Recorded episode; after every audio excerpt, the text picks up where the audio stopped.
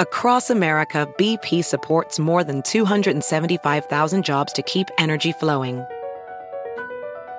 Jobs like updating turbines at one of our Indiana wind farms and producing more oil and gas with fewer operational emissions in the Gulf of Mexico. It's and, not or. See what doing both means for energy nationwide at bp.com slash investing in America. Is America's primary system working? Is the Electoral College still the best process for electing a president? Could a third party candidate ever be successful?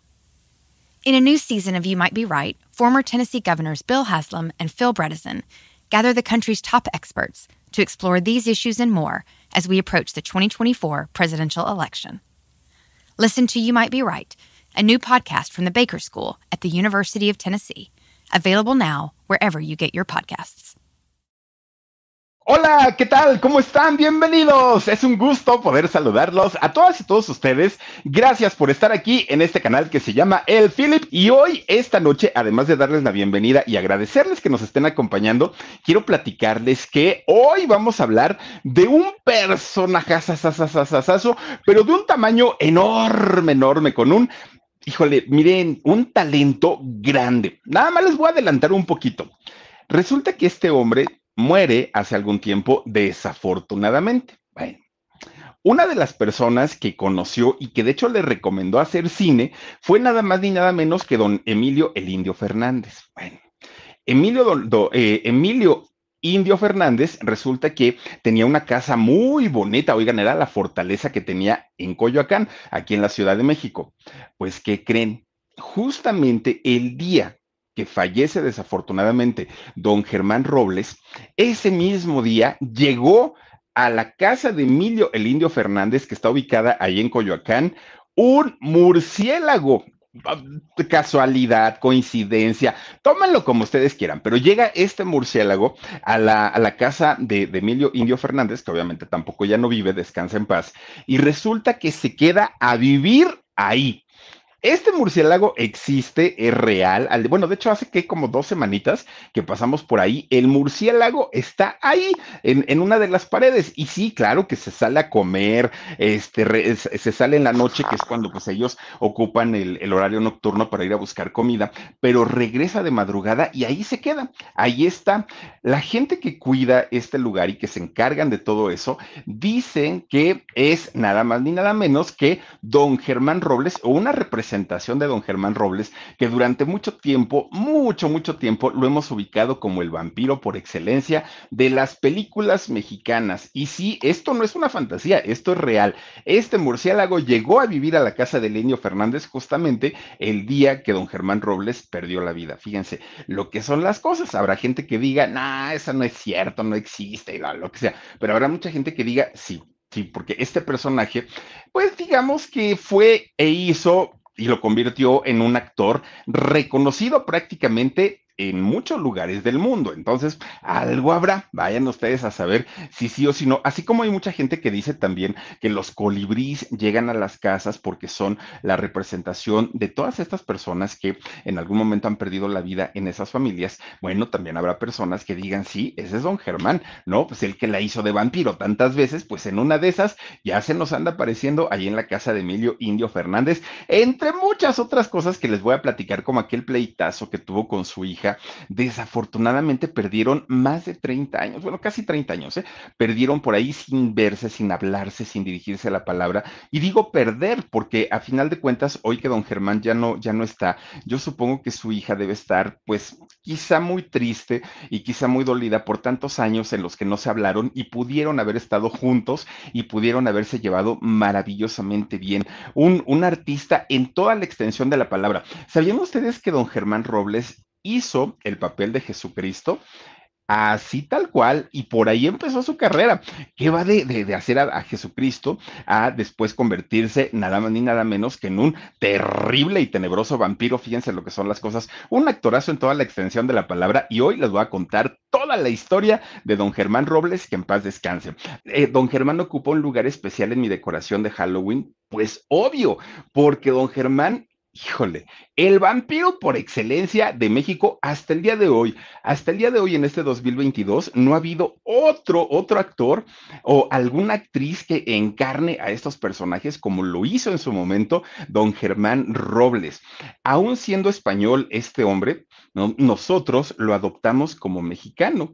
Nosotros, de hecho, lo seguimos viendo como el vampiro mexicano, aunque él, pues, no nació aquí. Fíjense que si, si don Germán estuviera vivo, ya no vive desafortunadamente, si él estuviera vivo al día de hoy tendría 93 años, con probabilidades todavía de seguir con nosotros, ¿no? Hay personas que tienen más años y todavía están con nosotros.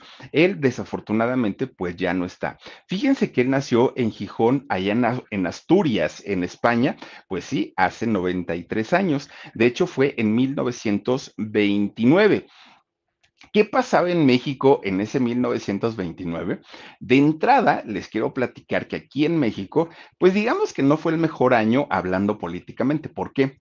Porque ese año hubo un personaje eh, llamado Plutarco Elías Calles, que fue presidente de México, y a este señor se le ocurrió crear un partido político llamado el PRI, el Partido Revolucionario Institucional. Caramba, cuántos dolores de cabeza nos ha dado este partido político, pero justamente don Germán nace en España en este año 1929 y en México pues estaba naciendo el PRI. Ay, Dios mío. Bueno, pues resulta que toda la historia de don Germán Robles inicia, ya les decía yo, allá en Gijón, en, en España, en Asturias, con un hombre, pues un jovencito, ¿no? Un muchacho llamado Germán Horacio Robles Sánchez. Este hombre, bueno, este muchachito era un pintor de profesión, pero, pero no, no de brocha gorda y digo, a mí me encantaría saber pintar paredes y todo, pero hago unos desfiguros que qué les platico. Él era pintor, era dibujante y era publicista.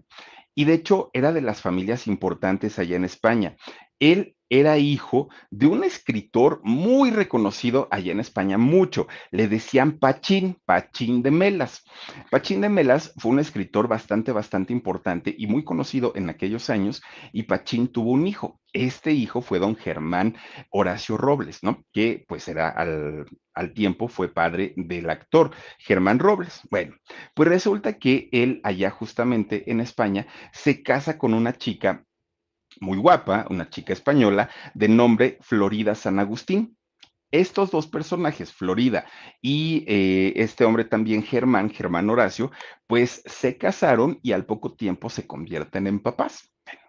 tienen a su chamaquillo. Fíjense que de hecho se eh, fueron padres eh, solo por una vez. Es que iba a decir padres únicos, pero no. Solamente se convirtieron en padres una vez en la vida. Es decir, que su hijito, a su primogénito lo nombraron como Germán, igual que su papá. De la misma manera, Germán Horacio Robles, ¿no? San Agustín, el nombre real de este actor. Bueno, estaban muy contentos porque era su primogénito. De hecho, querían tener más hijos. Ya no se pudo y ahorita les voy a decir por qué. Resulta que ellos querían eh, tener más hijos, pero el primero había sido varón había sido, aparte, pues era el primogénito, el primogénito. Y aparte de todo, pues durante algún tiempo ellos pensaban pues que había sido hijo único, aunque después tenían la intención de tener más, más familia. Bueno, no se pudo porque fíjense que esta generación de, de don Germán que vivían allá en España empiezan a vivir horrores y horrores, horrores. ¿Por qué? Porque fue el momento en el que inicia la Guerra Civil Española, una de las guerras más sangrientas, más terroríficas, que dejó, uy, oigan, por lo menos 200 mil personas muertas en la Guerra Civil Española, pero se calcula que fueron más de 2 millones de personas desplazadas, de personas que tuvieron que salir eh, huyendo de España. ¿Por qué? Porque las cosas se habían complicado bastante, bastante justamente allá en, en España. Entonces, pues el tiempo que duró la guerra, hubo mucha gente que tuvo que salir en partes de, allá de España, que ni siquiera podía salir la familia completa. Entre los actores que llegaron a México por, por esta situación, que yo recuerde, pues por ejemplo, doña Ofelia Gilmey, ¿no? Ella sale también con, con su mamá y dejan allá en España a su abuelita y a su hermana. Ofelia Gilmey hace una carrera y una vida aquí en México, pero a muchas familias las separó esta guerra tan, tan, tan complicada. Bueno, pues resulta que fueron tres años de horror allá en España, en donde pues las cosas se complicaban en todos los sentidos, en el sentido social, económico, político, cultural, en todos los sentidos, España estaba pasando por un momento espantosamente horrible. ¿Y cómo terminó esta guerra civil española? Pues cuando impusieron a Franco, ¿no? A, este, pues, dictador, a este tirano que ponen allá en, en España y las cosas no mejoraron, al contrario, se pusieron mucho peor todavía. Bueno, pues cuando Germán, hijo, tenía apenas siete añitos de edad, fíjense que de repente pues pasaron eh, cosas así como, como, como muy extrañas que él en aquel momento no lo entendió. Miren, resulta que un día su papá, que además de todo, su papá siendo dibujante y, siendo un artista, ¿no? Eh, el, el, papá, don Germán, padre, resulta que utilizaba su arte para poder, ¿cómo, cómo, cómo decirlo? Como para, para, para, poder expresar el descontento que sentía por todo lo que estaban viviendo en cuestión de represión social, política, cultural y de todo. Y entonces este hombre comienza a ser perseguido junto con todos aquellos personajes que estaban en la misma y que también estaban en contra de la imposición del franquismo. Entonces los comienzan a corretear y don Germán Papá dijo, ¿qué hago? Across America, BP supports more than 275,000 jobs to keep energy flowing. Jobs like building grid-scale solar energy in Ohio and producing gas with fewer operational emissions in Texas. It's and, not or. See what doing both means for energy nationwide at bp.com slash investing in America. ¿Dónde dejo a mi familia? ¿Qué voy a hacer? Estos, eh, este niño necesita la atención mía, pero también mi esposa, pero también me están correteando y si me vienen a encontrar un día aquí me van a matar frente a mi hijo. Bueno, las cosas se le cierran a, Germán Papá. Fue muy, muy, muy fuerte porque a muchos de estos personajes que andaban en la bola con, con Germán, muchos, fíjense que fueron muertos, asesinados, muchos fueron encarcelados, muchos fueron llevados a campos de concentración y obviamente pues restringiéndoles la comunicación con su familia.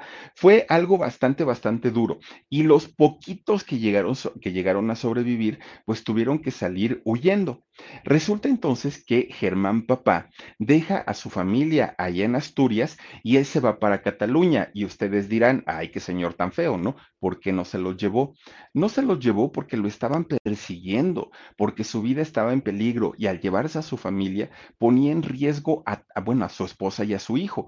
Y era algo que él no quería, pero también sabía que dejándolos en Asturias la familia peligraba. No había trabajo, no había comida, las cosas estaban verdaderamente terribles y él sabía que era la última vez que los iba a ver. Él sabía perfectamente que al irse él a Cataluña difícilmente se iban a reencontrar e iba a conocer a su hijo en algún momento. En, en esta digamos, en este tiempo en donde las cosas en España estaban bastante complicadas, resulta que Francia abrió sus fronteras. Ya ven que Francia y España hacen, hacen frontera. Francia abre sus fronteras y mucha gente, muchos españoles, intentan cruzar la frontera para dirigirse a Francia, que era un país amigo y que obviamente pues les, les estaba tendiendo la, la, mano. Pero resulta pues que el gobierno francés se da cuenta que casi todo España se estaba yendo.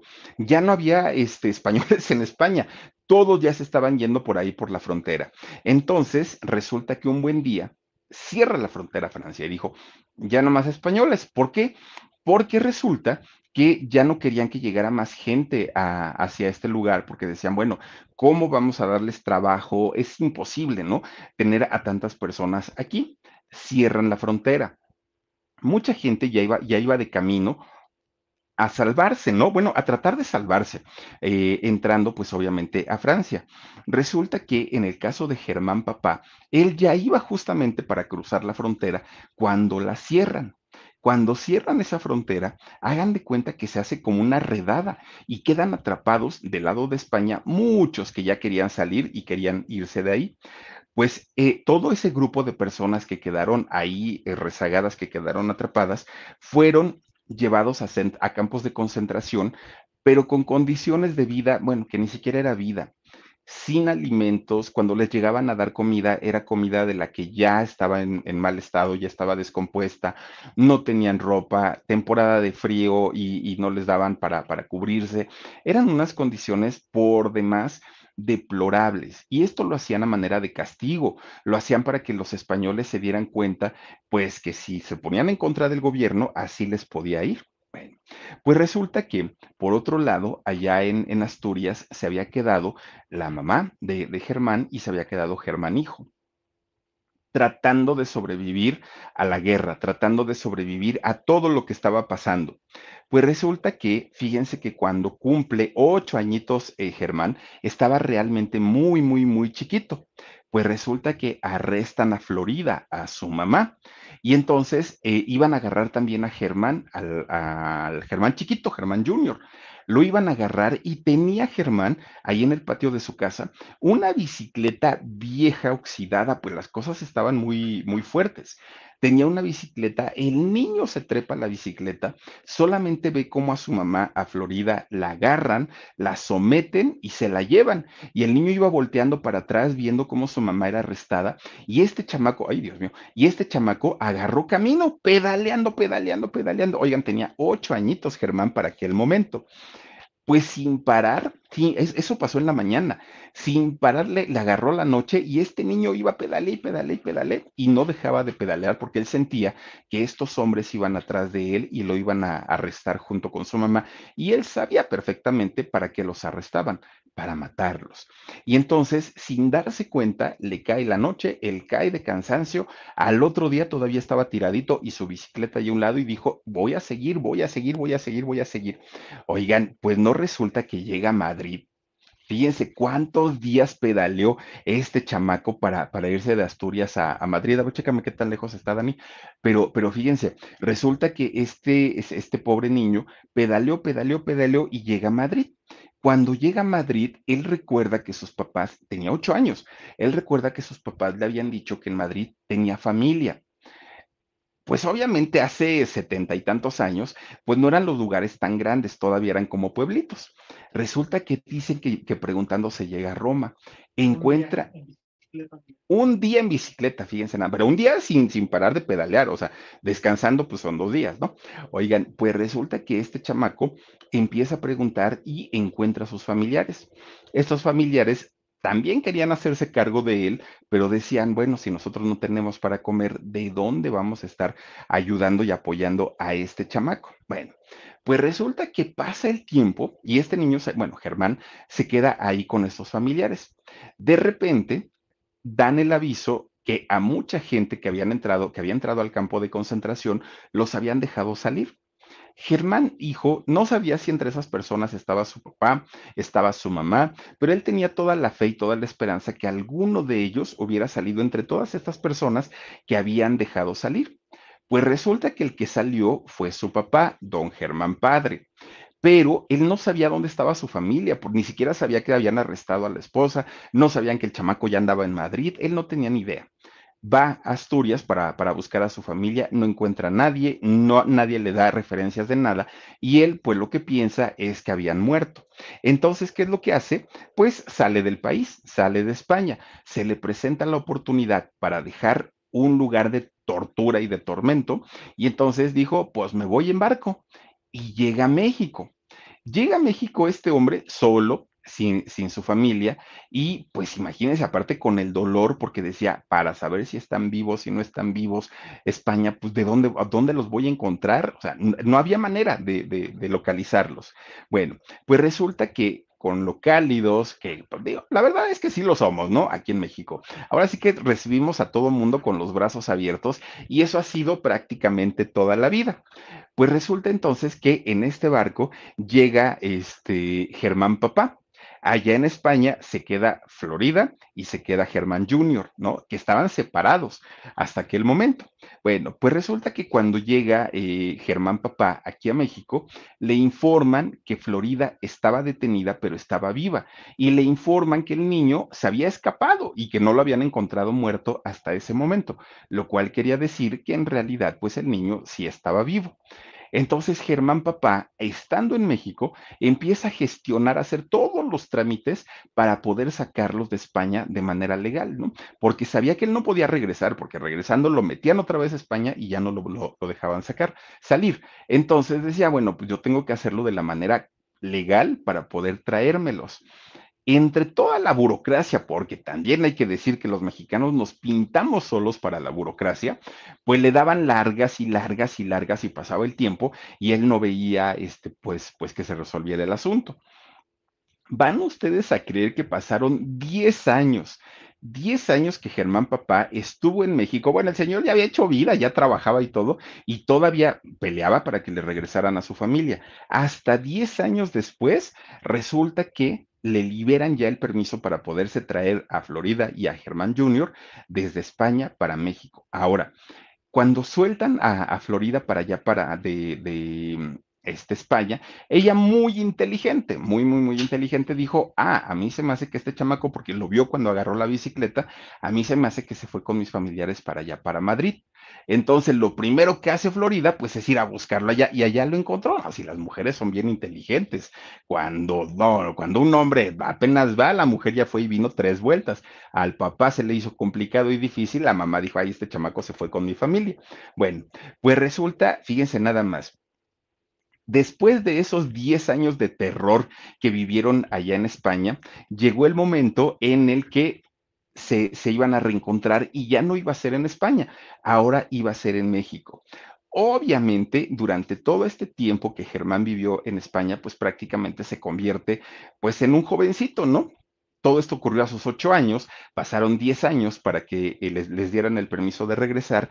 En todo ese tiempo, Germán, pues prácticamente tuvo que aprender a trabajar, tuvo que, aprender a distraerse, bueno, hasta novias tuvo, ¿no? Por allá.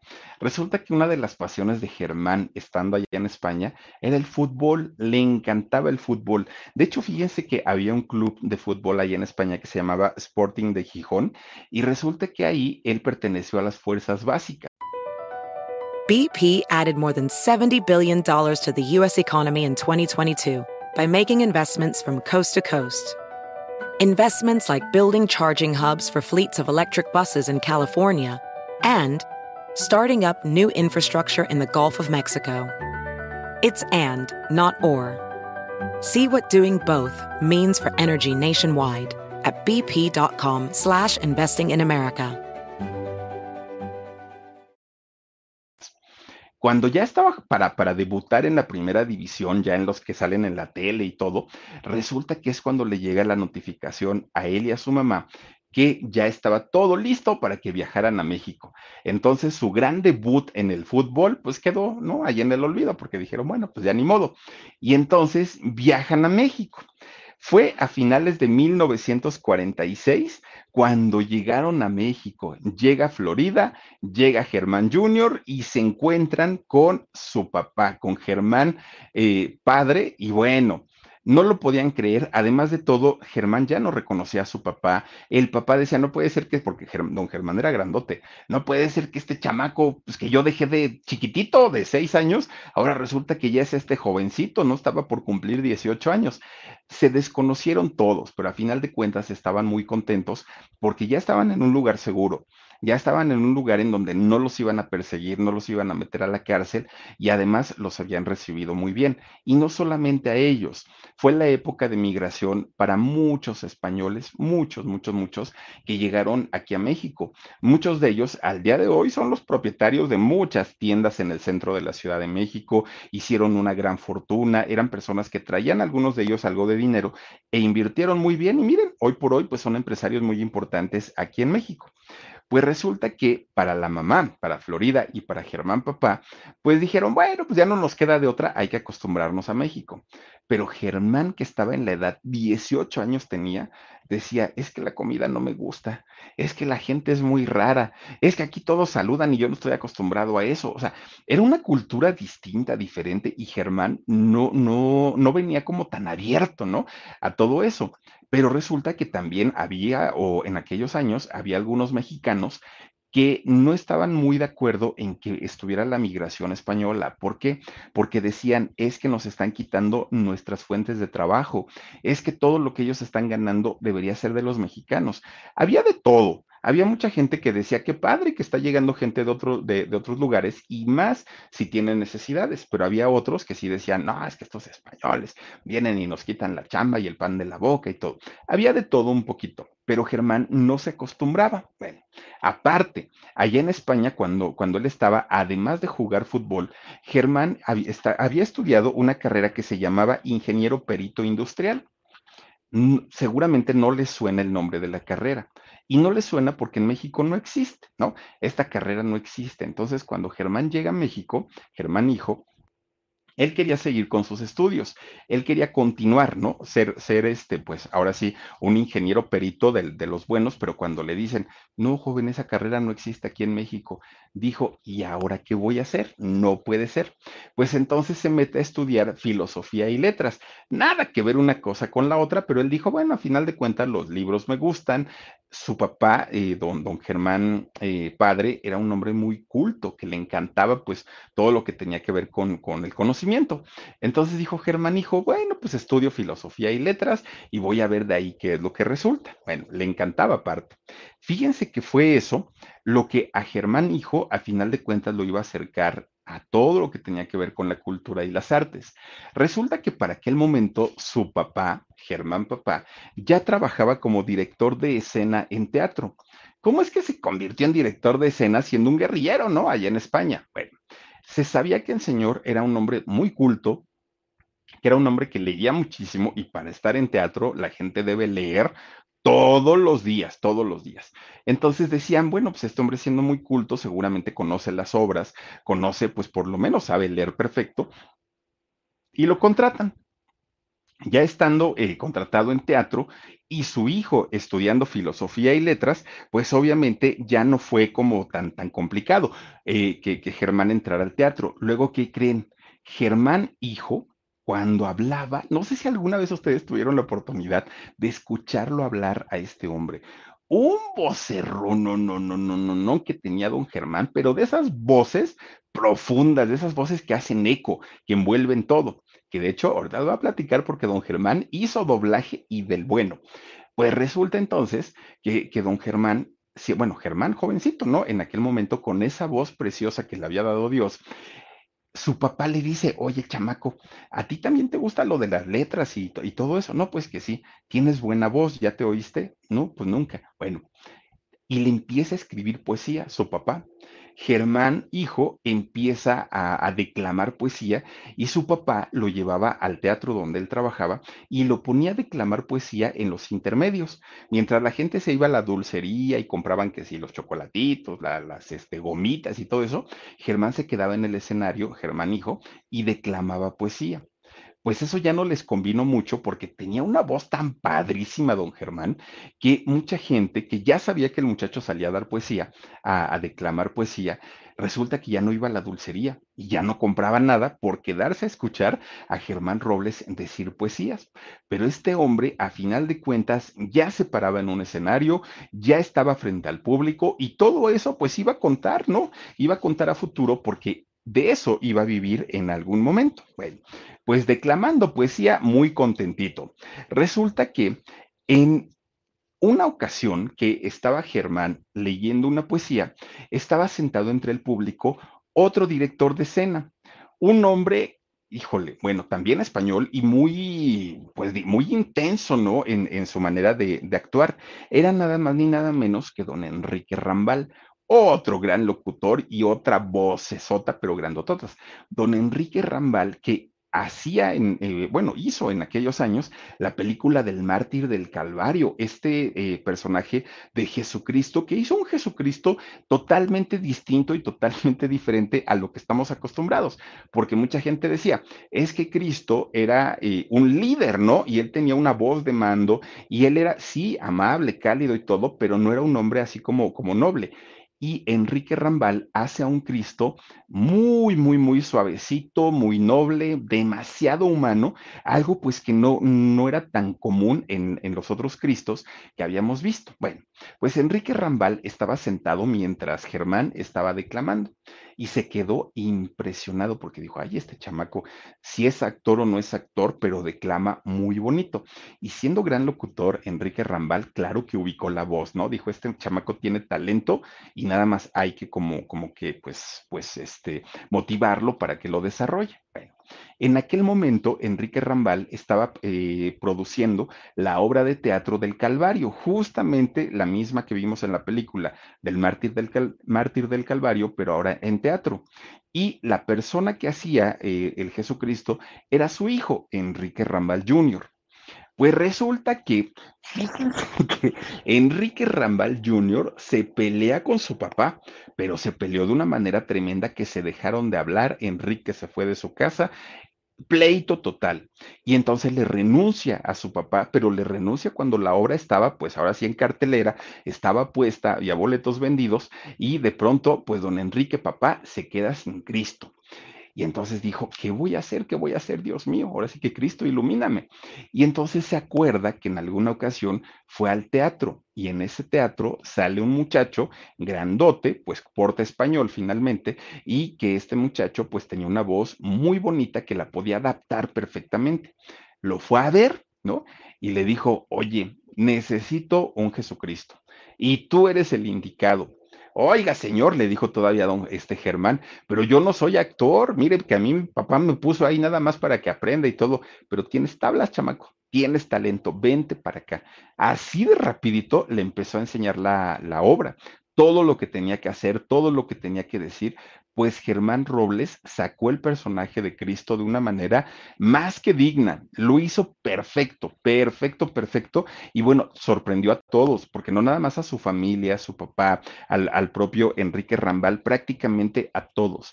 Y a partir de ahí, eh, Germán Robles no solamente subió al escenario, subió para no bajar nunca, porque dijo, esto es lo mío.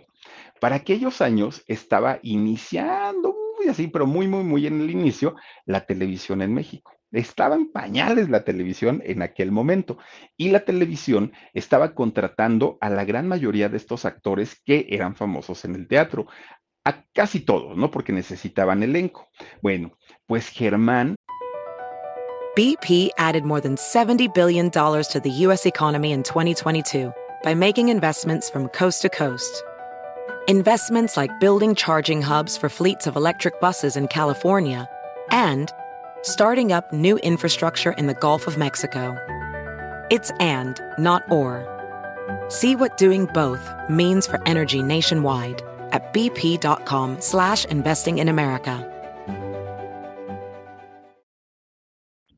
Es una contratación que hace justamente la televisión y Todavía no era televisión, eh, ¿cómo le llamaban? El videotape, olvídenlo, no existía. Era televisión en vivo lo que se hacía en aquel momento. Don Germán Robles fue pionero en hacer los famosos televiteatros. Antes de que pues metieran cosas grabadas, el señor estuvo ahí y lo hacía bastante, bastante bien. Bueno, pues resulta que ya siendo un figurón en la televisión, porque hizo cantidad y cantidad de televiteatros, resulta que el cine pone sus ojos en Germán Robles. Sin haber sido actor, sin haber estudiado, sin nada de preparación, era talento puro. Resulta que lo buscan en el cine para que empezara, pues obviamente, a actuar, digo, aparte Germán, ya lo vi, a don Germán, ¿no? Eh, ya lo vimos, pues, por lo menos yo lo conocí ya en una etapa de adulto, ya en una etapa de, señor grande, pero en sus años mozos, sé que el señor era muy atractivo, debió haber sido. Bueno, resulta que era el año de 1957 cuando resulta que le entregan el guion de una película que Germán cuando lo vio dijo, ay, no, esto no tiene ni pies ni cabeza, muchas gracias, pero pues no, o sea, si voy a hacer cine, no me voy a quemar con un personaje, ¿cómo, cómo me dan esto? Pues no, resulta que era un personaje que sí, escrito pudo haber pasado sin pena ni gloria, pero al hacerlo Germán Robles, le dio un estilo, le dio una presencia, le dio una personalidad que lo catapultó a la fama mundial. Se trataba nada más ni nada menos que de Carol de la Boot, o eh, el conde Duval, así se le, se le conoció, lo que vendría siendo el conde Drácula, ¿no? Que era, ¿cómo era el nombre del conde Drácula? El real Omar, ¿te acuerdas tú? Era Val, ay, ¿cómo era? El, nombre real, pero era, el mismo, ¿no? Val algo, no me acuerdo cómo era el, nombre de, del...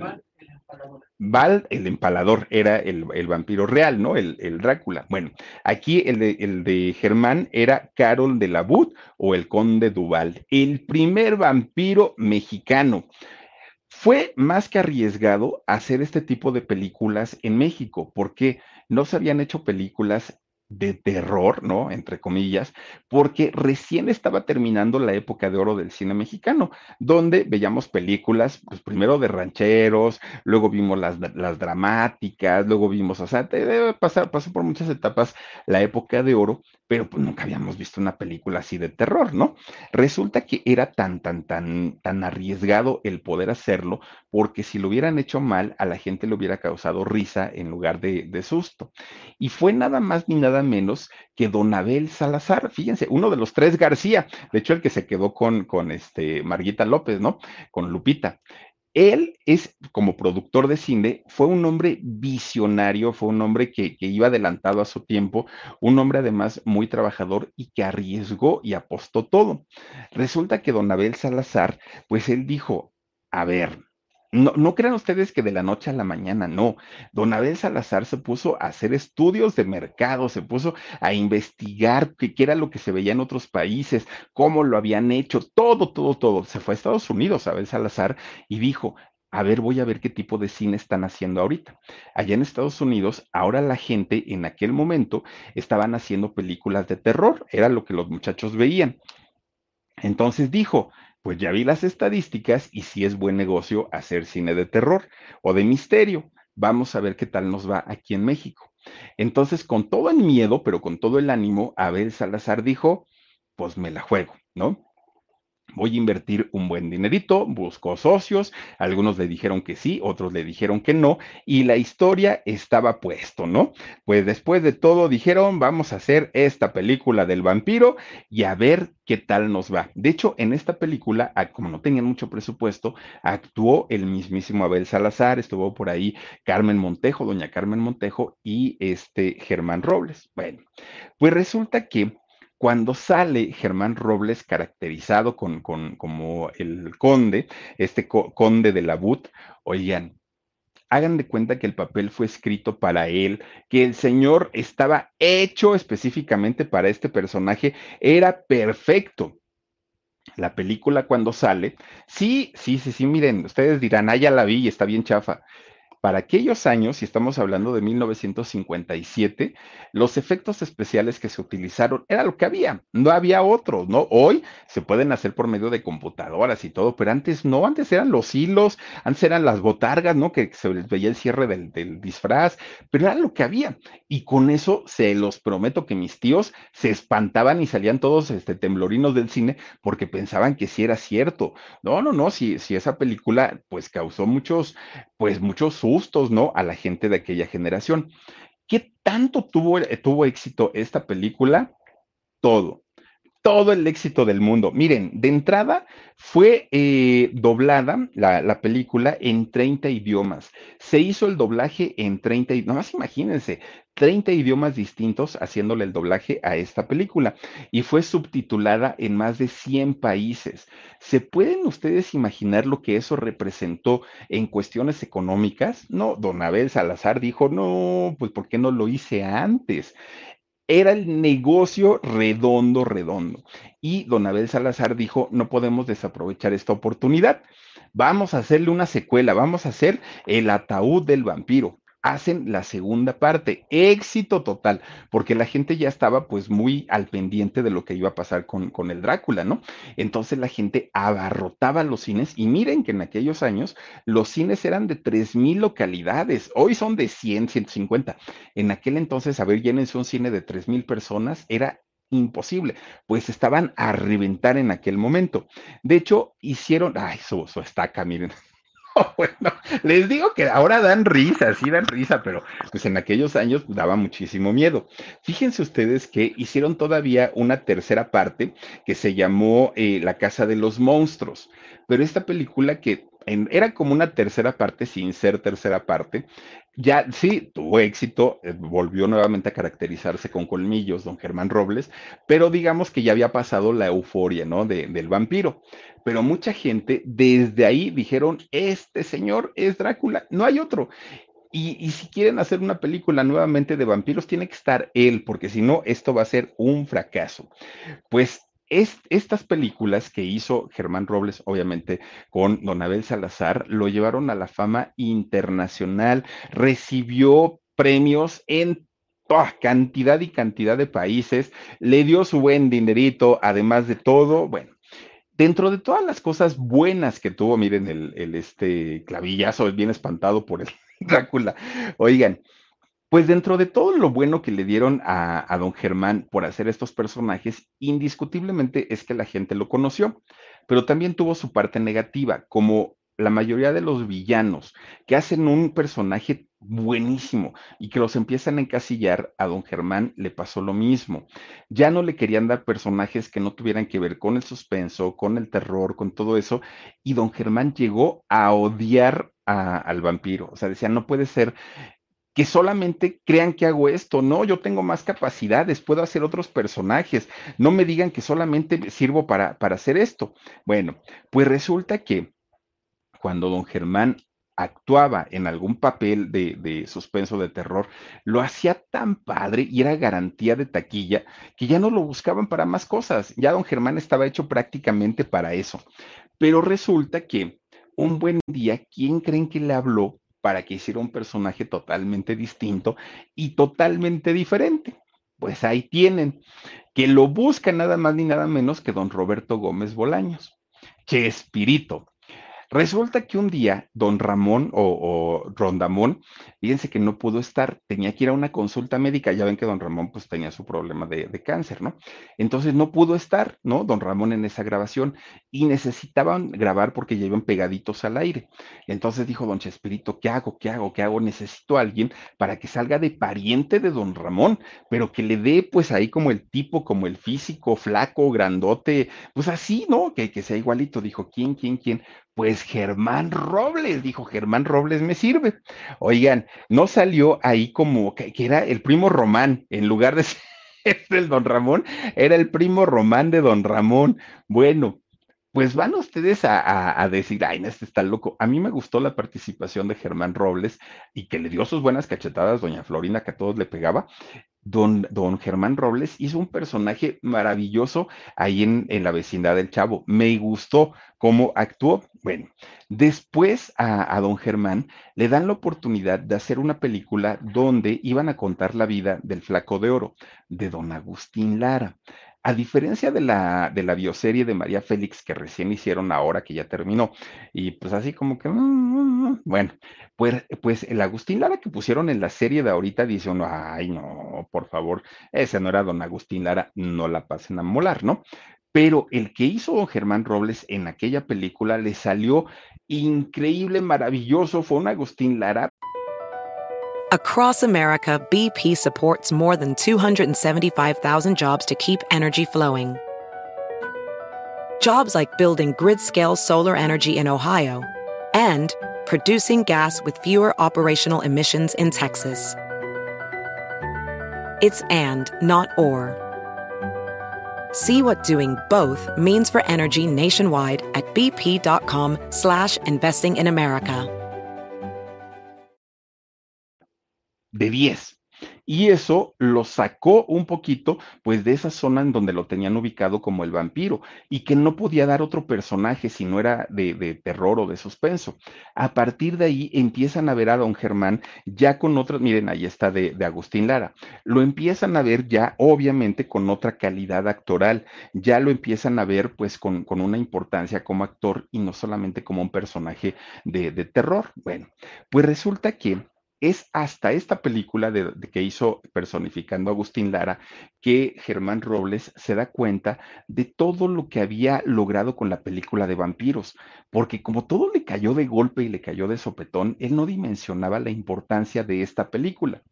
Pues resulta que cuando él se da cuenta de lo que había logrado, dijo, no, pues ¿y por qué me enojaba yo que me dijeran vampiro? ¿Y por qué me enojaba? No, si ha sido el personaje de mi vida. Pues miren, de repente un día invitan a don Germán a Nueva York, porque la película del vampiro, la primera que hizo, fue incluida en el museo de, ay, fue en un museo de, de, allá de Nueva York, en el de arte, no me acuerdo si fue el, el, de arte contemporáneo o el de arte moderno, el de arte moderno debió haber sido, que lo, que lo meten ahí, meten ahí la cinta, y don Germán dijo, es que ya estar en Nueva York y estar en, eh, obviamente en Estados Unidos y estar en Europa, yo creo que sí fue un personaje bastante, bastante importante. Ahí fue donde le cayó el 20 de todo lo que había logrado con este personaje. Bueno, ya después, cuando le empezaron a ofrecer otros personajes de terror o de suspenso, dijo, por supuesto que sí, sin mayor problema lo que hago, lo, lo hago. Ahora ya combinaba otros personajes, pero también los alternaba con personajes de terror. Bueno, resulta que pues aprovechando la etapa, ¿no? En donde decía, pues ahora sí puedo hacer personajes de todo tipo, un buen día le presentan una obra de teatro que cuando él la vio dijo, esta la escribieron para mí, la tengo que hacer sí o sí, dijo. La Dama de Negro, oigan, sigue la Dama de Negro en, escena hasta el día de hoy, no la han quitado, obviamente pues ya se van alternando otros actores, pero durante 13 años, don Germán Robles hizo eh, la, Dama de Negro. Era una cosa impresionante porque además con pocos elementos escenográficos, con pocos eh, actores, logró don Germán Robles sacarle gritos de miedo y de susto a la gente durante, bueno, toda la, función, durante toda la obra, don Germán se las arreglaba para poder utilizar algo que ya ni en el cine ni en el teatro estamos acostumbrados y que es la imaginación. Don Germán lograba todas estas combinaciones y con el manejo de su voz, que, que es una, era una voz perfecta, él lograba hacerlo todo. Lleva 28 años la, Dama de Negro, solamente 13 estuvo don Germán Robles, pero resulta que solamente ha estado interrumpida esta eh, puesta en escena por la pandemia. Después de ahí, pues otra vez ya le siguieron y siguen trabajando todavía. Bueno, pues resulta, fíjense, de hecho cuando, cuando le dan la oportunidad a don Germán de hacer este eh, personaje en La Dama de Negro, él ya tenía 64 años, no era un jovencito pero aún así, don Germán se entregaba de una manera en el escenario que la gente salía fascinada de ver la Dama de Negro. Era algo bastante, bastante bueno, ¿no? Ver a don Germán. De hecho, él se convierte en un pionero en el teatro de terror. No se hacía tampoco. Bueno. ¿Por qué dejó de hacer esta obra don Germán Robles después de 13 años? Pues resulta, fíjense que un día le empiezan a decir a don Germán, oiga, Resulta que aquí en el teatro pasa cantidad de cosas a partir que estamos haciendo la dama de negro. Se caen cosas, se escucha un chamaquillo cuando, cuando no hay niños ni en el foro, ni, ni detrás de, de, los camerinos, y se escucha la risa de un chamaco y que si ya se vieron sombras y que si esto y que si lo otro. Y don Germán decía, ay, no inventen todo esto, pues es puro cuento nada más de ustedes. Decía, no, don Germán, de veras que sí pasan cosas, que no y que no. Bueno, los actores que acompañaban a don Germán ahí en la obra, de repente iban caminando así en el, en el escenario y como estaba oscuro, eh, iban caminando y de repente tropezaban con alguien y no me le hacían, ay, quítate, me estás estorbando, estoy ahorita en mi, en, mi tiempo. Pues resulta que no había nadie, estaba solito el actor y chocaban con gente. Entonces, todo eso se lo iban diciendo a don Germán y don Germán decía, ay, ni es cierto, no sean chismosos, nada más andan ahí, este, pues engañando a la gente. Resulta que un día van ustedes a creer que el mismísimo don Germán se cayó y no había nada, nada, nada, nada con lo que el señor se pudiera tropezar. Bueno, pues resulta que don Germán, que se cae, se lastimó, se fracturó el fémur, tuvo que estar en cama y, a partir de ahí fue donde dijo, ya no, O sea, ya, la dama de negro me dio mucho, yo la aprendí mucho, pero hasta ahí quedó. Bueno, este señor Perrín, el, el productor, todavía le dijo, don Germán, lo hacemos como usted quiera, lo quiere hacer en silla de ruedas, lo hacemos, lo quiere hacer parado, lo quiere hacer solamente con voz, como lo quiere hacer, pero la gente lo quiere ver aquí en el teatro. Ah, ya don Germán dijo, no, yo ya no, muchísimas gracias, le doy el paso a las nuevas generaciones y ahí se ven. Pero como don Germán era un hombre no solamente trabajador, era un hombre que le encantaba pues eh, tener actividad, fíjense que en la televisión encontró un refugio. Y de hecho don Germán eh, Robles comienza a trabajar en la televisión. Bueno, comienza entre comillas porque fue pionero en la televisión, pero hizo varias telenovelas, ¿eh? estuvo por ahí desde, imagínense, desde El Derecho de Nacer, la primera versión, estuvo en Principesa, estuvo, hizo Serafín, también estuvo ahí en esa, en esa telenovela del angelito, anduvo por ahí don, don Germán. Bueno, un encanto el señor verlo en, en la pantalla, pero algo con lo que don Germán se había apoyado muchísimo para lograr el éxito había sido con su voz. Con la voz lograba que la Dama de Negro tuviera éxito. Con la voz declamó cuando, cuando se estrenó en el teatro. La voz era algo importantísimo para él, que en algún momento dijo, tengo que explotar ese talento. Necesito explotar ahora la parte, soy actor, porque finalmente él fue un actor formado totalmente en los escenarios. Y entonces se puso a hacer doblaje. Miren, de entrada hace un personaje en la película de los Piratas del Caribe película de Disney, no, no, ahora sí que no trabajó con cualquiera, ¿no? Hizo por ahí, ¿se acuerdan ustedes de estas películas de Alien? Con, con esta, ay, no me acuerdo cómo se llama la actriz, se me fue el nombre. Este, con, eh, hizo por ahí en, en, Alien, el octavo pasajero, ahí salió. Estuvo eh, haciendo la primera versión de Terminator, también ahí salió hizo, eh, ¿qué más? En Bichos, la película de Bichos, hizo Anastasia, hizo Ratatouille, hizo que otro, eh, otros personajes. Ay, ¿saben a quién hizo don Germán Robles? Híjole. ¿Se acuerdan ustedes de Kit, el auto increíble? Bueno, ahí estaba la voz de don Germán Robles, un hombre le, le, movía todo, don Germán, a todo, a todo, a todo, ¿no? Y pues don Germán estaba muy feliz de la vida. ¿Por qué? Porque ya había logrado teatro, cine, televisión, doblaje, había hecho de todo don Germán, ¿no? Y era un personaje aparte muy reconocido en México, pero en su país natal, en España, pues no más nada. Y dicen por ahí, pues nadie es profeta en su propia tierra, ¿no? Y eso le dolía mucho a, don Germán, que sí le entregaron algún reconocimiento por allá, pero eh, finalmente pues no tuvo esa, pues ese reconocimiento como lo tuvo aquí en México. De hecho, a don Germán quedó, quedó tan decepcionado, tan desilusionado, que fíjense que cuando le decían, eh, está con nosotros el actor español, él decía, no, no soy español, soy mexicano pues hasta donde yo sé, señor, nació en España. Sí, pero Germán Robles, el actor, nació en México, decía don Germán. Estaba orgulloso de, que pues México le hubiera dado la, oportunidad de hacer una carrera importante. Cosa rara, fíjense que don Germán nunca se nacionalizó mexicano, él siempre tuvo la, la nacionalidad española pero don Germán, pues, pues aquí hizo carrera. Su primer matrimonio de don Germán fue nada más ni nada menos que con una actriz de, actriz de los años 80. Eh, de hecho, esta actriz salía en la serie de Mi Secretaria con Lupita Lara, con Pompín Iglesias, César Bono. Ya pasó. Ay, gracias. es que de repente llega el estornudo, ustedes disculparán.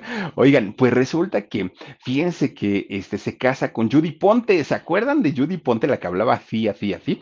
Eh, con, con ella se casó, estuvieron casados poquito tiempo, no duraron mucho, de hecho ni siquiera alcanzaron a tener hijos, porque a final de cuentas se dieron cuenta que eh, no eran como el uno para el otro, ¿no? Ni Judy Ponte ni, ni don Germán Robles, pero estuvieron casados y estuvieron juntos pues durante algún tiempo.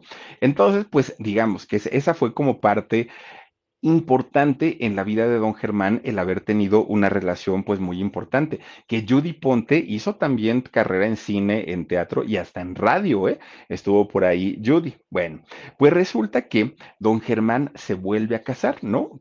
tiene unas segundas nupcias, pero ahora con una mujer de nombre Elisa Aragones y también actriz. Y resulta que con Elisa tuvo a dos hijos, don Germán, nada más ni nada menos que a Germán Jr. o Germán III y a Maribel, que por cierto, fíjense que un día Maribel, siendo muy jovencita, Maribel su hija de don, don Germán Robles, siendo muy, muy, muy jovencita, le dice, oye papá, fíjate que te quiero presentar a mi novio. Y entonces don Germán, siendo un papá muy celoso, oigan, si los mexicanos como padres son muy celosos, los españoles dicen, quítate que ahí te voy, son muy, muy, muy celosos. Y le dijo don Germán, pues está bien, preséntamelo. Y don Germán dijo, ah, pues ha de ser un chamaquito de su edad, ha de ser pues alguien muy, muy, este, jovencito y pues ahí que, que, que pues vayan viviendo la vida pues al día, ¿no? Cuando le va presentando al novio, pues resulta que el novio tenía 26 años más que ella, 26.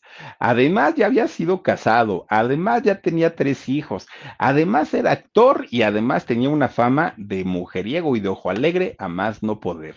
Y don Germán lo conocía muy bien. Bueno, Elisa, la esposa de don Germán, lo conocía perfectamente en el teatro y sabían que tenía una fama, pero miren, pues de facilote, la verdad. Pues estaba re guapo, ¿no? Don Rogelio Guerra, ¿cómo no iba a traer muertas a muchas mujeres? Claro que sí. Entonces, pues cuando esta muchachita, Maribel, le dice, pues es Rogelio Guerra, papá. No, no, no, no. Don Germán se puso furioso, furioso. Era el año 1987 y en ese momento don Germán le, le dio una, un ultimátum a su hija. O dejas a este hombre o te olvidas de mí. Y te lo estoy diciendo en serio. Y entonces esta chica, que Maribel, que además estaba muy enamorada, que además Rogelio era asediado por cuanta chamaquilla se puedan ustedes imaginar, ella se sentía privilegiada porque decía, don Rogelio Guerra, ¿no? Pues ahora sí que me está este, echando los perros y pues no a cualquiera lo hace. Ella estaba decidida a, quedarse con Rogelio, sabiendo que le, le, costaría la relación con su papá. Pero como todo, lo, yo creo que la mayoría de los hijos lo pensamos en algún momento y decimos, pues sí, se va a enojar un ratito y al ratito ya que se contente, ya este, ya me perdonará. Eso lo pensó finalmente su hija Maribel. Resulta que le hablaron, le dijeron, déjalo, Rogelio es mujeriego, no te conviene, está muy vivido, tiene 26 años más que tú, no es posible que este señor te esté, mira, no, no, no, no te conviene. Pues Maribel se empeñó pero además, fíjense que, Rogelio sí estaba enamorado verdaderamente de Maribel a tal grado que se casó con ella. No fue una relación de, de, de, un rato como lo pensaban sus papás, los papás de Maribel. Sí fue una relación formal, pero efectivamente, don Germán Robles se la cumplió. Le retiró la palabra, la palabra que ni hola le decía a Maribel, ni hola. Estos muchachos, Rogelio Guerra y, Maribel eh, Robles, se casan. Y de hecho, cuando ellos se casan, fíjense que tuvieron dos hijos, dos hijos, Carlo y Aldo, ¿no? Acá, eh, Carlo y Aldo Guerra, que actualmente son, son actores estos muchachos. Pues ni siquiera cuando se convirtió en abuelo, don Germán, él estaba clavado y puesto en su papel de me la hiciste y, y pues ahora te aguantas. Lo triste y lo doloroso es que ese enojo de don Germán le duró cerca de 30 años. 30 años en los que, pues no, no tengo hija y no tengo relación con mi hija y hasta ahí quedaban las cosas. Entonces, pues para la hija era muy doloroso. Cuando logran limar asperezas, bueno, se dan cuenta que había sido un tiempo perdido, que lo pudieron haber ocupado, pues claro, ¿no? Para, para estar en familia, pero no lo habían hecho de esa manera. Bueno.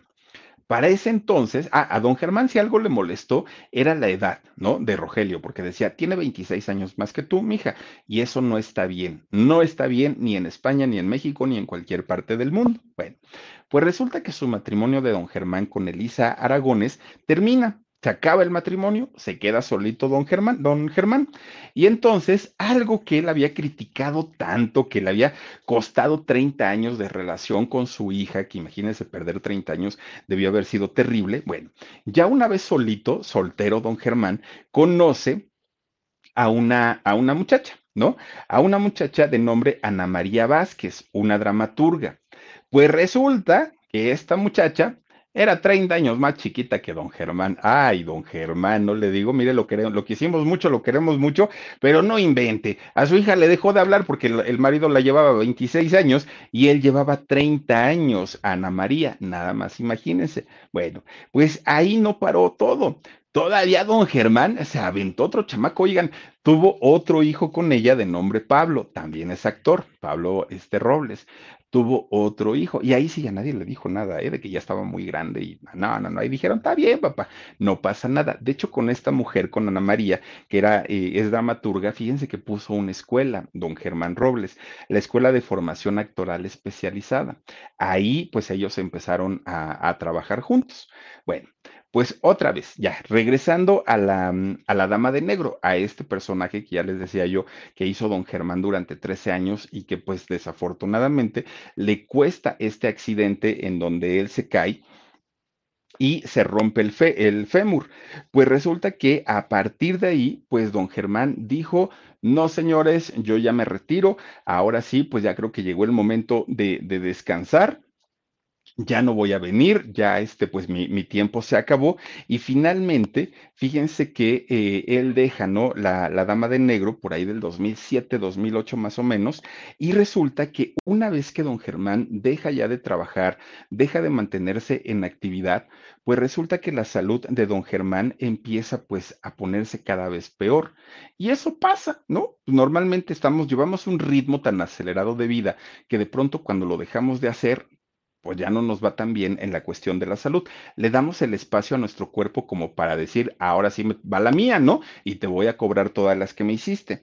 Bueno, pues resulta que un buen día fue ingresado a un hospital de emergencia ¿Qué era lo que tenía? Tenía un problema gástrico, don Germán. Cuando lo revisaron, resulta que él tenía una úlcera en el esófago y se le había reventado. De hecho, perdió muchísima, muchísima sangre y en ese momento estuvo a punto de perder la vida.